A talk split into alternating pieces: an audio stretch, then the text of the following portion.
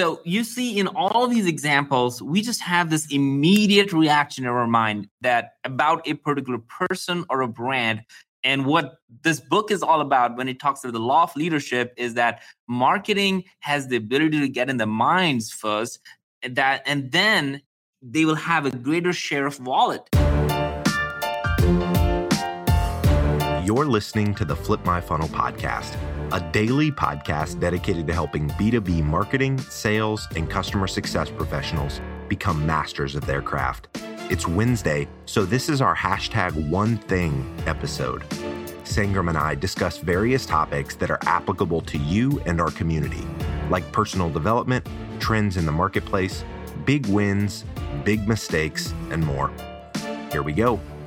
Welcome back to the Flip My Funnel podcast. My name is James Carberry. I'm one of the producers of the show. Here, as always, with Sangram Vajre. Sangram, how you doing?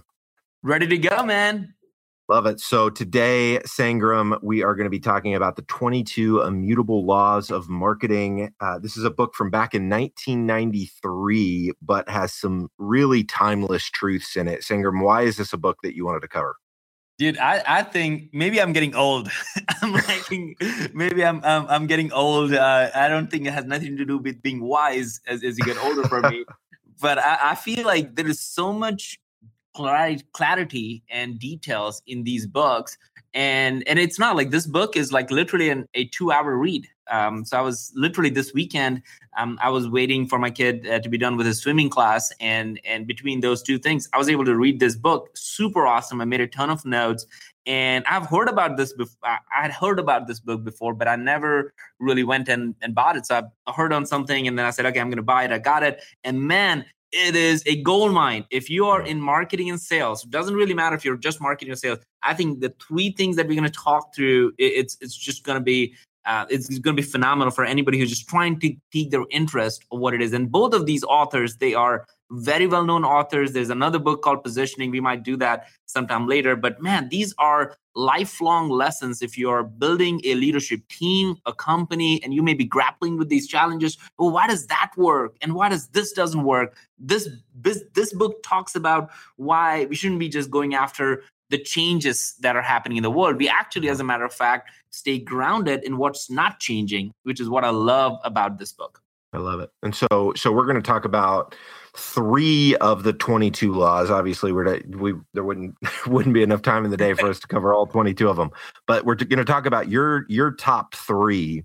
And this first law, Sangram, there's there's some questions that uh, that that we're going to go back and forth on. But it's the law of of leadership. Uh, talk to us about this one. All right. Well, let me ask you three questions on that one. You ready? Yep. Yeah, James, you're gonna be like, man, this, this, this, how does this turn on you? But uh, that's what you're gonna make it all happen. All right. So, who was the first person on Moon? Uh, Neil Armstrong. All right. Who was the second one? I have no clue. All right. Well, all right. So that's and that now you probably get a handle for where I'm going with it. So, so let's just do this one. Who was the first president of the United States? George Washington. Second. John Adams. Third. Thomas Jefferson. Oh man, you aced that one. I wonder how many people did I'm just, that. I'm just glad you didn't ask me about the fourth one. That's where the the wheels would have fallen off. Dude, the three, but the fact that you were able to get the three was phenomenal. All right, now let me ask you this: Which is the leading sports drink? Gatorade. So you see in all these examples, we just have this immediate reaction in our mind that about a particular person or a brand and what this book is all about when it talks about the law of leadership is that marketing has the ability to get in the minds first and that and then they will have a greater share of wallet in future. And what they really meant by all of this was look you nobody remembers the second person as much as the first person on the moon or the second person as the first. It's not because they are less capable. As a matter of fact they may be more capable than the first person. But the reality is we all as humans only have limited shelf life Mm-hmm. And leadership is demonstrated when you're in the hearts and minds of people before anybody else gets in. And that's where the competition comes up. So if you are in sales and marketing and worrying about why are people talking about that company, we have a better product than them, well, nobody gives a shit, up, shit about your product in the beginning they all give a shit that they want to be part of something that is bigger and they want to be part of a leadership tribe. So if you're struggling as a company, as a marketing or sales team, I think maybe the struggle is that you're not a leader and mm. and or at least maybe maybe you think you're a leader but maybe your customers and future customers don't look at you as a leader. So you're not in their hearts and minds before. And it's probably really hard to measure um, those things but the reality is people just don't have enough shelf life. And they kept on this point uh, really really big that hey look if you're not first then you have you know if you have if you are the first person you have an unfair advantage of leading a category. If you're not the first, then you are always in a defensive mode. You're always trying to get up the ladder, and that's just a hard battle to have. Got it. Do they? So the, do, do they give any kind of, hey, if if if you weren't the first, uh, you know, here are some things you can do to kind of overcome that, or did they basically just say, you know, sorry if you're not first, then like there's nothing really you can do. Well, so that that brings to law number two perfect segue there law of the category. So their point is that hey look if you can be the first in the category you create a new category. And the way they exa- explained that was like hey look um, again i'm going to ask you this question. Who was the first person to fly solo to atlantic ocean? You know? Uh lindbergh. Yep charles lindbergh uh, and the second person. No clue all right. So that was Bert Hinkler. Very few people, as a matter of fact, there's studies and data points say that Bert was way better than Charles Lindbergh when it came to flying, but he was the second person. Very few people knew. But then the third person was Amelia. Hmm. And she was the first woman to do that. And so that started a new category, if you will, around the and why people remember Amelia and Charles Lindbergh over Bert, who was the second and probably better of both of the three of all the three people. Uh, same thing when you think about a leading uh, beer imported beer. It's like Heineken is is one of the most that they probably have the largest share of wallet when it comes to imported beer. But that all that comes back to if you're not first in the category, you're going to have lesser value you're going to be competing more you're probably going to be competing on price and features and all those things. So it will really help you to become and figure out if there is a new category that you need to create for yourself that's just a niche that you are the best at that and nobody can mm-hmm. compete with you on that because that's when you can ask for more value for more dollars can potentially create and again it's really hard to do. None of it is simple but the point that i think both of these gentlemen make in this whole book is that look if you're not doing this or at least if you're not thinking about this then you're going to be fighting the wrong wrong battles um, so, as an example, you might be fighting like a, a, you know you might be in a deal right now that you're like we should be win be winning this deal and you lose, and then yeah, you ask like yeah. why did we lose? Well, you did you probably didn't lose because you have a bad product or bad feature. They probably won't even know until they use it. You lost because you're not the first in the mind and and you had no idea that you were not first in their hearts and mind. And marketers and salespeople will do well if they can figure out how do i create that personalized relationship and be in hearts and minds of people before they can even think about the product or solution you're about to sell them. Yeah no that that makes that makes perfect sense. and and so if if you're not necessarily you know first to market thinking about okay is is there an is there a cat is there another category that's you know, obviously, you know, some some uh, uh, share some resemblance to what you initially, you know, went to market with, but you create a new category, kind of an offshoot of that, and be the leader there. Uh, that way, you're not necessarily having to change your product, but maybe it's a it's a different use case or or uh, you know a slightly different way of looking at the problem that you originally came to market with. Uh, I, I think that's a really uh, th- that makes a lot of sense to me. Um, yeah, so, and James, on, on that point, though, just to add to that, I think every company has something unique, and that's what they kept talking about this in this book is they're just not looking hard enough we are it's, it's mm-hmm. so easy to say oh there's the category there's a market so some of these product market fit questions are already addressed there so let's just go into that category and start to dominate well unless you're putting a lot of money and energy around it maybe you you still you might end up being second and, and there's no data shows that you cannot go tip over and be first later on but the reality is it's so easy to follow as opposed to lead because yeah. when you're following you think there is there's that path somebody's carved out for you so let me just walk on it versus leading you're going to be in uncharted territory. You're going to do things that nobody has done before. You're going to talk about stuff that people are going to look at you weirdly. Like I remember people looked at me weirdly when I started talking about account-based marketing and flipping funnels. He's like, "Man, is he is he been drinking?" Uh, so so I think it's yeah. hard when you think about it, but when you do it, the rewards, according to them and the data they showed, was is amazing. I love it. All right, this third law that we're going to talk about, Sangram, is the law of focus.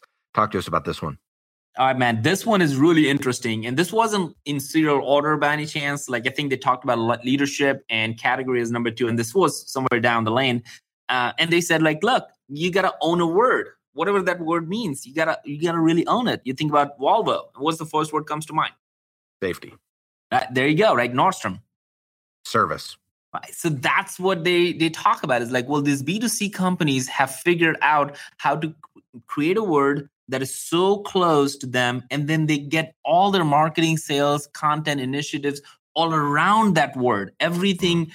they do beams this this core value in some sense that they have and that's what he talks about the law of focus. He's like well if you're a b2b company and that's what i think about if you don't know what your one word is and more and worse and worse if your customers don't know what your what your one word is or what, when they say hey i want to talk to uh, terminus and if they can't say abm then you have just missed, we have missed the boat. We haven't done a good yeah. job of marketing and sales. Or if if somebody looks at like you know we talk about drift sometimes it's like hey you know if if they see conversational marketing and drift doesn't come to their mind then drift would have lost. But i know they do. So i think that's that is the power of focus where it is a word and i don't and that's the that is the challenge we want everybody to have today is what is your one word? And what is your company's one word? What is it that you stand for so uniquely so uniquely that anybody in your organization or anybody outside in the customer community that you have would say that's what this company stands for and that's why i am excited because they cannot remember all the other uh, crazy stuff that we put on our website and the messages, yeah. they will probably remember you as just one word or maybe two words. Yeah, and and just the consistent execution of you know all of your messaging, uh, kind of going back to our episode about uh, Donald Miller's book, just having cl- you know ultimate clarity in that message around this, uh, you know, around this one word and the consistency of of sharing that message over and over and over again with your LinkedIn strategy, with your email nurture strategy, you know, the the conversations that your sales team are having with with uh, future customers. I mean, all all of these things kind of compound, but if they're not all focused around that one word, it makes total sense why why you wouldn't you wouldn't own that word. Um, and so, making sure that everyone is synced up, that everyone on the team understands you know everyone on the terminus team knows abm is is is the word um, and it and it you know everything in in you guys' messaging reflects that. So uh, it's uh, it's it's really fun to be you know talking to somebody that i feel like i, I feel like you guys are really are really nailing these and and uh and, and so uh Sangram, what would you say kind of as we wrap up these, you know, we just talked about these three laws from this book kind of as a challenge for the listener listening to this today uh, you know how would you challenge them based on what we've talked about? All right. So in this book this is something that i wrote down now it's in my uh, journal. I'm starting to think more about this than than any other thing lately especially since i read this book is like are we are we doing this? And and they say this and this was really really it's really really profound. So i will love for people to kind of just tune in to this part of the podcast. They say marketing is a battle of perceptions and not products. Hmm. let me repeat that. Marketing is a battle of perceptions and not products. And they give an amazing example. They give an example and i think most people know this example of hertz versus avis um, everybody knows Hertz is number one uh, uh, car rental company out there, and then and I think some most people know that Avis have tried to get to that number one position for 13 years or something like that when the data this research was done, and they were always losing money and they would never be able to get to it because in everybody's hearts and mind, going back to the law of leadership and law of category, they've all and the law of focus, everybody associated Hertz with the best rental car, the finest rental car. So when Avis said that, nobody cared, nobody felt it, nobody even um, even can believe them. Nobody trusted them. So they were missing out on all the emotional aspects of it, and they were trying to go and climb this ladder. But then Avis did something really interesting that I, I, I, think most people remember or know or have been talked about in Harvard Business School and all. They said, hey, they started an ad campaign that said, hey, we are number two. So why go with us? And, and the whole slogan was around, we try harder. Mm-hmm. Now, people can think about, look at that and say, well, they admitted that they're not number one. They admitted that they're not a leader and and that could be a really really challenging thing to do for you to say i'm not number two. But for 13 years after trying for 13 years they said you know what? We're number two. We get it. We're number two. But here's the thing. We're going to try harder to be a better customer service. We, we, are trying to be harder to have better car car the rental because we're not number number one. So they literally put number one as a negative thing.